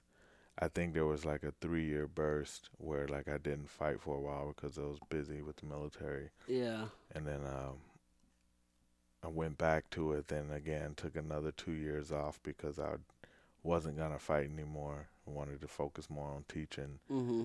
Then um, got back into fighting just recently. Like that that part happened like just recently, last four years or so. Oh, okay. So I got back into fighting just recently, and it's been going good. We, you know, have a better understanding of how the mechanics work when I'm Mhm. applying it. So it's made me a better fighter. I'm still tough. I can, I'll fight anybody. I don't care. Sometimes it's good to take that time and let your body heal up, Mhm. man. Because you're you're a hard nosed fighter. You, Yeah. Like um like your style is a lot different than mine was. Yeah. Like you uh you uh you don't mind those fucking wars. Yeah, yeah, yeah. I don't. I feel like I feel like man, I fucking like I swell up easy or I get cut Mhm. easy for like the littlest shit. I'll swell up or Yeah. I'll take a cut or something. And uh but dude, I've seen you come out of wars just like look you look like you didn't take a fucking shot. Yeah, It's weird. yeah. I, don't know, I don't know how people do that. I don't know how don't people know, do man. that. Maybe it's the lotion I use, Maybe, the skin or dude. something. I don't know. Yeah, I have. There's only been a couple times I can remember where like my eye was swollen or I had a you know swollen lip to where I was like busted up a little bit, you know. But yeah, like I, I would say the majority of my career, like I haven't really sustained too much damage, and I think that's why I've been able to continue to do it for so long. Yeah. You know, besides like you know bruises here, maybe a broken Yeah, bone here and that, there, that but stuff happens. yeah, break not your- the Can't tell how many times I broke my pinky Yeah, toe or Yeah, right. deep ass bruises on your shins. Yep, Oh, yeah. Those are the worst. So besides those little things, like nothing to where like I'm looking like Gray Maynard after a Frankie Edgar fight. You yeah.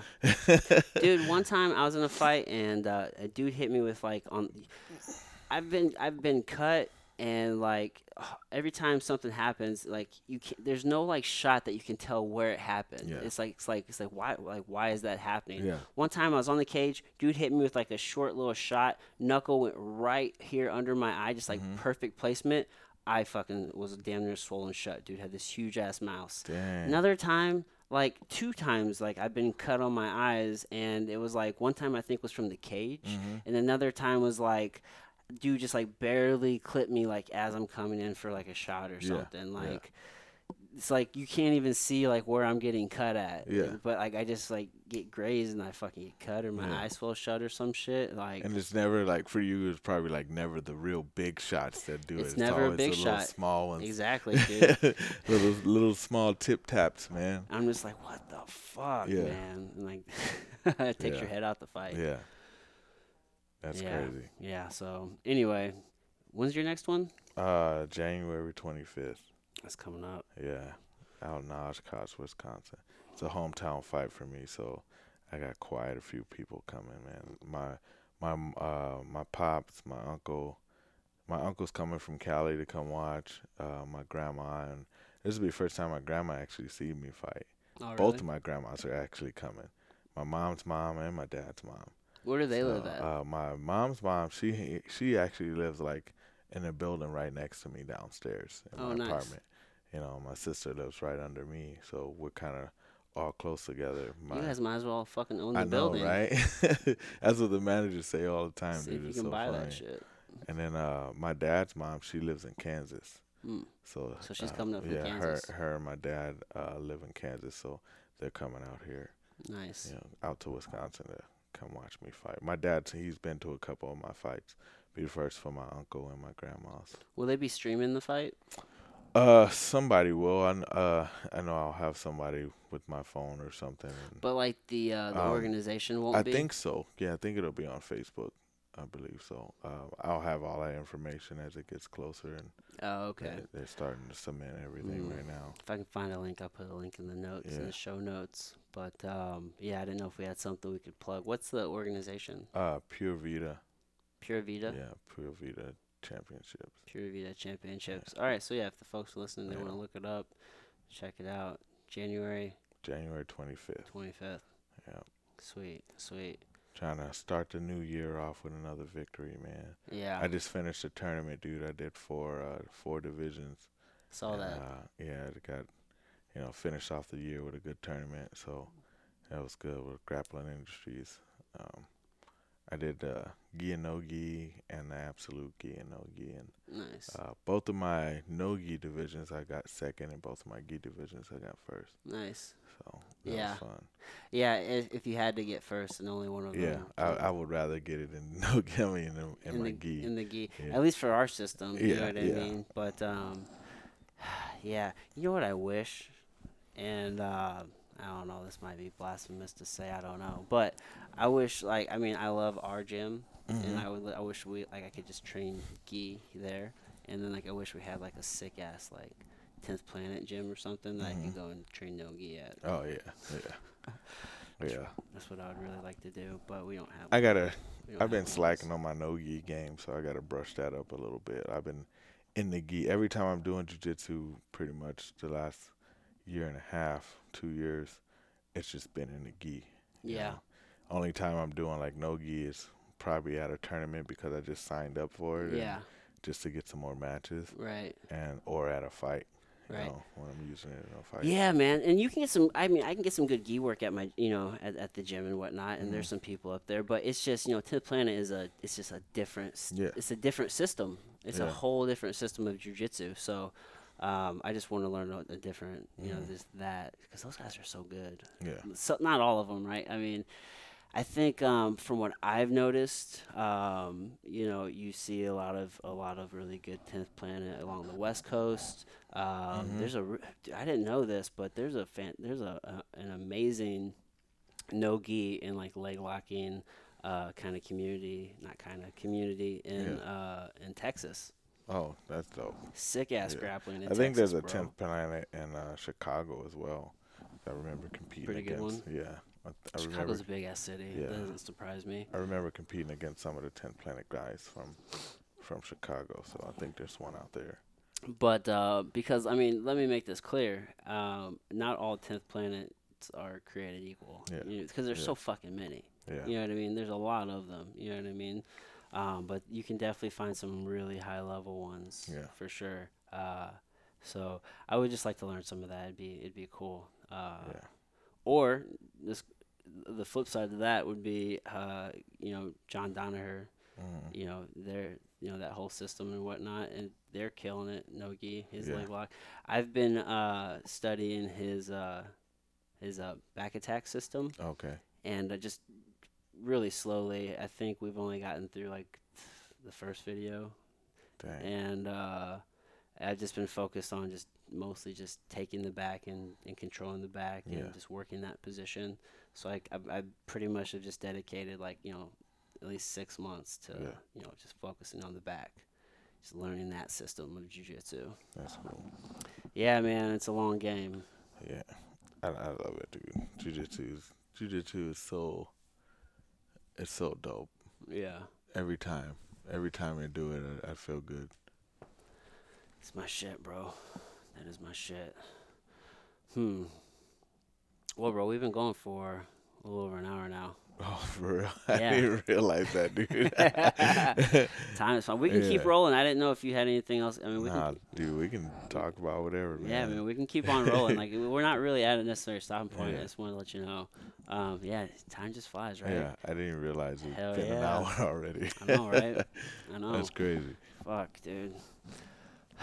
So you did, uh, you did nine years in the Marines, No, I'm in the army. Army. I'm sorry, Yeah. nine years in the Army. Ten. Ten. You did yeah, ten. it'll be eleven next September. Are you Yeah, still in? Yeah. Oh, I thought you got out. No, I'm in a reserve. Oh, uh, nice. Inactive reserve right now. I'm just Good. waiting out the rest of my time. Sweet. So- Oh, so when- are you getting out then? Uh, September next year. September of next year. Mhm. Okay. For some reason, I thought in Vegas you said you were out, but you said you. I like I'm out, but I'm like not out. You Mm. know, like they can still put me yeah. actively back in for Yeah. the next year. You know? Yeah. So Yeah. it's Hmm. it's just like they always add that part, that, that extra two years on on your contracts. Yeah. You know, and you're just inactive. It gives you time to like unwind a little bit. You know, uh, but uh, if if you want to re-enlist, like that's your re-enlistment time period. And stuff yeah, like that. you could. And then it'll be how long at that point? You said 11 years? hmm You're over halfway there, dude. Yeah, dog. It's, it's I'm cool though. Like Yeah. a lot of people always ask me, like I have my reasons. Everybody You know, does. so yeah. I'm just like, and, and don't get me wrong, like I miss it. I miss putting on the uniform, but um, I like having a beard now. Yeah. so you know. Yeah. It does uh, add a certain type of yeah. structure to your life, though, yeah, right? So yeah, definitely. Huh. Yeah, but I don't know if I can kind of get with being told what to do all the time. I almost joined the military, and sometimes I think that, uh, you know, you shouldn't live life with regrets. But I think if there's one thing that I could maybe go back Tried, and do, yeah. I would probably join the military. Yeah. You know yeah. what I My dad was a Marine though, and then my uncle he was in the Navy. So and I got a um, a cousin. She's in the uh, in the Air Force. Oh. Yeah. So the family hit has hit Yeah. all the bridges. Uh, Yeah. What the fuck? Branches. branches. All the Bridges. bridges. all the bridges. what the fuck am I saying? Family has all the bridges. all the bridges there. Uh, all the branches. That's cool. Yeah. Yeah, my brother just got out of the Army National Guard. Okay. Yeah, yeah, he liked it. He was he was in for six years. Dang, Yeah, that's good. Yeah, I like it. It's cool, but it's time to move on, do something else. yeah, do Yeah. something different. Yeah. Yeah. man. You know, life is long, dude. Yeah, It's it's long but still short. Yeah, Still so it's all relative, but in the same note, man, you can get a lot done. Mhm. You know, it's amazing. So many people, and I think Tony Robbins has this. I'm sure it's Tony Robbins because I, I quote it all the time, and I, I always say I think it's him, but it's probably fucking him. Um, so many people they under or they overestimate how much they can get done in a year, and they underestimate what they can get done in five to ten years. Right. So we have goals, and they think every, everybody wants to get it done right now. Like it needs to be done in a year. Like a year. I mean, it's all relative, right? So, you know, barring anything crazy fucking happening, Yeah. with the way uh, you know modern health is eh, you know is going and science and technology and different things we're living longer than ever right so in my mind i'm i'm going to be a centenarian like i'll be 100 years old like that's going to happen and i'm only i'm 31 i just turned 31 this past friday and i mean that's still so i mean let's I have another 70 years Yeah. that's a long fucking time, Yeah. bro. You can get a lot done. And so in five years, you can if you grind for five years, like you can change your whole fucking life. Oh yeah. You know what I mean? Oh yeah. Definitely. You know you can you can build something in five years, which isn't that long, or even ten years, which right now you say ten years, oh man, that's so long away. Like that's Mm-hmm. forever away. But in the in the grand scheme, that's not shit, yeah, bro. Yeah. You know that what I mean? come so fast. People Next thing you know, about- you're like, damn, eight years went by already. I got two more years, you know, until you know this and this and that. Or, Yeah, so like in five to ten years, you can build and do so much. Yeah. In in just one year is like that's nothing. You know what I mean? But everybody wants everything like done now. your your your thinking and, and development stage, man. Especially that first year, you know, like can't get really get nothing off the ground in that first year. No, man. Yeah, that's just the beginning of the process, you know. So, yeah, I just think about that, man. Like in five years, just like you can build so much, hmm change Yeah. everything, bro. Yep. Change it all. So my point is, everything is just like a phase, right? So, I mean, nothing lasts forever, and Yeah. it, it, everything's going to end at some point. It can be relative, right? You know, Mm-hmm. it can be, you know, it, that can be. It can end in a year. It can end in twenty years. I don't know when it's going to end. You know, but it, at some point, Yeah.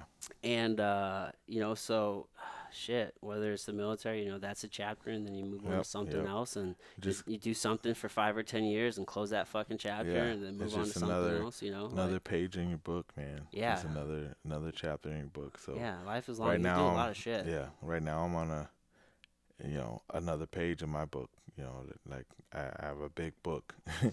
and Yeah. I'm I'm just on a another chapter right now. Yeah, working through the pages. You know, who knows how long this chapter is gonna be? You know, so Yeah. yeah, I I totally agree with that. Yeah. Do you ever, ever, you know, people are always trying to work towards this place to where you're just done working, like Mhm. you're just done doing stuff. Like, or do you ever see yourself retiring, like not doing something? I don't like that word retire because Yeah, well, I think for me, it wouldn't like uh, it'll be the title of retirement, but I'll probably still be doing jujitsu. yeah, I'll still be teaching it, but at that point, like even now, for me, it's not it's not a job. It's not something that right, I'm required to do. yeah, You know, it's just this is what I'm doing. Like when I retire, this is my retirement. You know, like this is fun for me. It's a great career. I can still make a little bit of money on the side, whatever.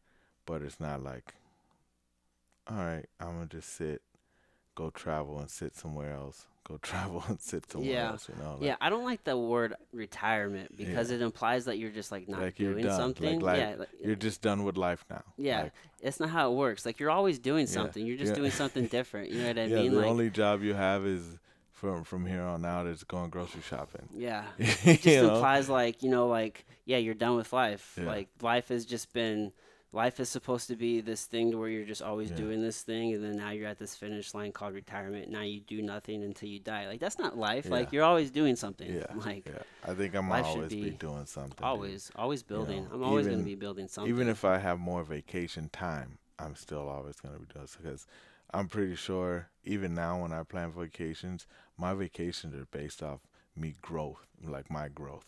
yeah You know, like I'm here and like right now, even though I'm here training for my next fight for the next week, this is still another vacation for me.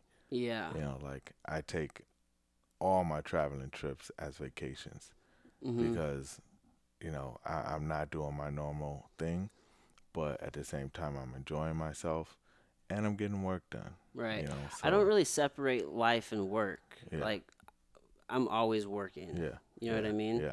So it's just, I think a lot of people associate work with this physical place that you go to. hmm I go to this building and I'm here from nine to five and I'm doing these set of tasks because you pay me to do these things Yeah. and this is what I'm supposed to be doing. I'm supposed to be doing work here, you know, and then I leave and now I'm not working. I'm doing, I'm living life or whatever. And everybody's always looking for this work life balance Yeah. for me it's it's i'm always working because i it's work isn't associated with the place and it's not associated with like these necess- it's not necessarily associated with like these tasks that i do at this place you mm-hmm. know what i mean and it's some people see work as building widgets like that is work but that's not work like work can also be it can be going to a dinner and like networking mm-hmm. you know what i mean? It can be going and filming content. It can be you know there's a Yeah. lot of different things that Yeah. can go into this idea of work which ultimately is just providing value and building a network and you know for me creating the life that i want to live you know what i mm-hmm. mean? It's just mm-hmm. living the life that i want to live. So it's like these it's these associations that we have with these words work and retirement you know what i mean? Yeah. So it's like you said you don't you're never fucking working because Yeah. you're always living doing Yeah, what I'm you want to do the, yeah, I'm doing what I want to do, living the life I want to live. exactly So it's never so that never for me. stops It's never work for me. Right. Yeah. It's yeah. it, it never stops. Yeah. it's just it's just you're just living your life Yeah. and and when you provide value like the money comes Yep. Yep. So, yeah, I totally agree with that, dude. That's for me. And people are like, "Why are you always so busy?" Like, I'm working, but you know, to them, I have to say that because they're not understanding what I'm doing. Like, I'm living my life, yeah and and it's you can't say like when they ask you why you always work because I'm living my life. You know, like you sound like an asshole.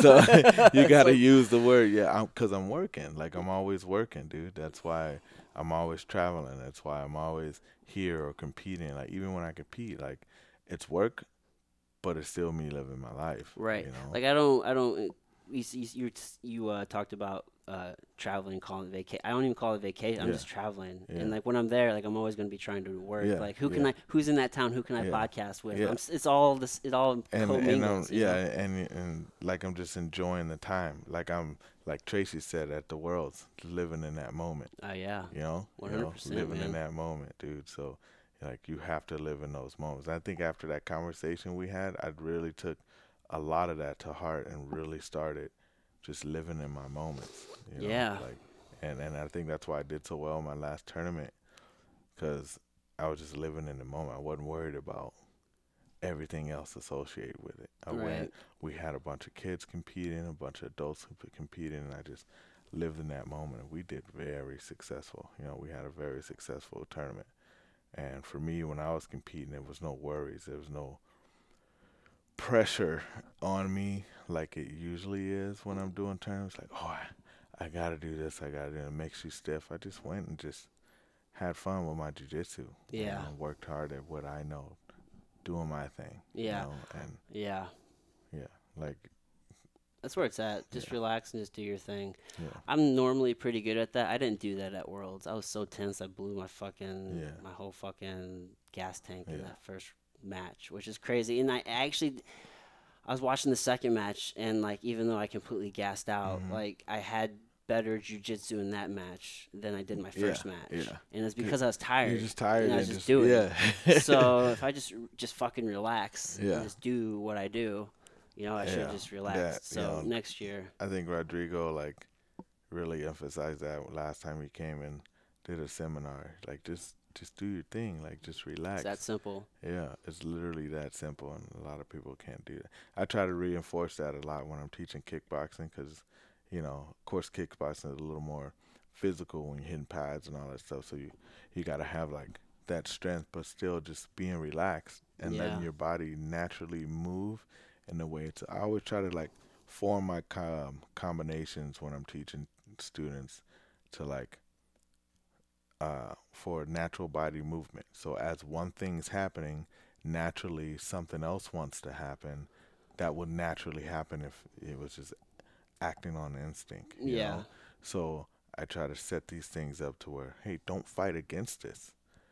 Flow with it. Yeah, feel know? it. When if your body moves like this as this is happening, that's supposed to happen. Let that happen. Don't fight against that. And a lot of people get really tense when they're doing kickboxing. I have to constantly remind them, hey, just relax. Relax the shoulders. Chill out. You Yeah. Know, don't think so much. Just let it happen. Let your body do the work. It already knows how to do it. It's uh, we were we were bred for that. You know, like we were bred to to fight instinctively. You know, so when you just naturally let your body do what it's supposed to do, Yeah, I mean that's you know the You fight know? or flight system. Yeah. You know what I mean? so Yeah. Which I think that's key. the sympathetic. Is that the sympathetic? I always get them mixed up. It's the, there's the sympathetic and the parasympathetic nervous system. I think the sympathetic nervous system is our fight or flight, and then Mhm. our parasympathetic is like our rest and digest. mhm. I might have those mixed up though. I might have those mixed Yeah. up. Huh. Good shit, man. All right, dude. Let's wrap this up. yeah. So, I'll uh, leave the floor to you. If there's anything you want to plug, sponsors, um, your next fight again, if you want to, uh, your socials, it's up to you. How can people get a hold of you? Say hi, ask Um, questions, whatever you want. Yeah, man. Come train uh, with you. If you want to come train with me, um, um, I teach in New London, Wisconsin at Academy uh, Martial Arts. I also teach kickboxing at Flashback uh, Martial Arts in Appleton, Wisconsin. Um, my next fight is on Pure FC, uh, January 25th, you know, and that'll be in Oshkosh, Wisconsin. Um, if you want to follow me on Instagram, it's Hollywood7114. Uh, same with like my Twitter and my uh, Snapchat. I'm pretty. I try to do a lot of funny videos on Snapchat, so I'm always, especially on road trips, it's always pretty funny. So if you want to follow me on Snapchat, just hit me up there. It's Hollywood Rock, R O C seven, for my Snapchat, and check out my videos and stuff. And uh, Charlie Hollywood Brown on Facebook. You know, if you want to follow me there. Hollywood Brown. Yeah. so Did you choose that name or did somebody give that to you? Uh, Ben Henderson gave me that name. Oh, for real? Yeah, I was uh trying out for the Ultimate Fighter and uh, made it through a few rounds, and we came back to the gym. He's like, "Oh, Hollywood's in the building. Like you Hollywood now." Since then, like everybody's been calling me that, dude. you? I can dig it. it was just something that that just stuck, and you know, thanks to Ben giving me that name. yeah, it works out.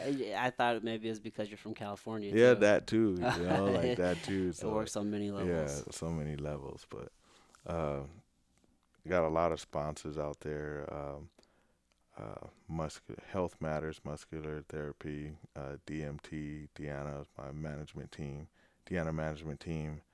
Um, DMT, not to be uh, confused with dimethyltryptamine. uh, yeah, uh, um, Fletcher's bar, you know, Tap and Bar, you know, they they sponsor me and stuff too. So uh, if I missed anybody out there, also New London Fitness, you know, they sponsor me. It's a a, gym. You can go out, you know, twenty open twenty four hours, um, seven days a week. It's just a gym. Go work out in. Uh, that's about it, man. All my supporters and followers, you know, currently now, you know, just a big shout out to them, keep supporting me and stuff. So that's pretty much it. all right, dude. All right. Well then, all right, everybody. Until next time. Later.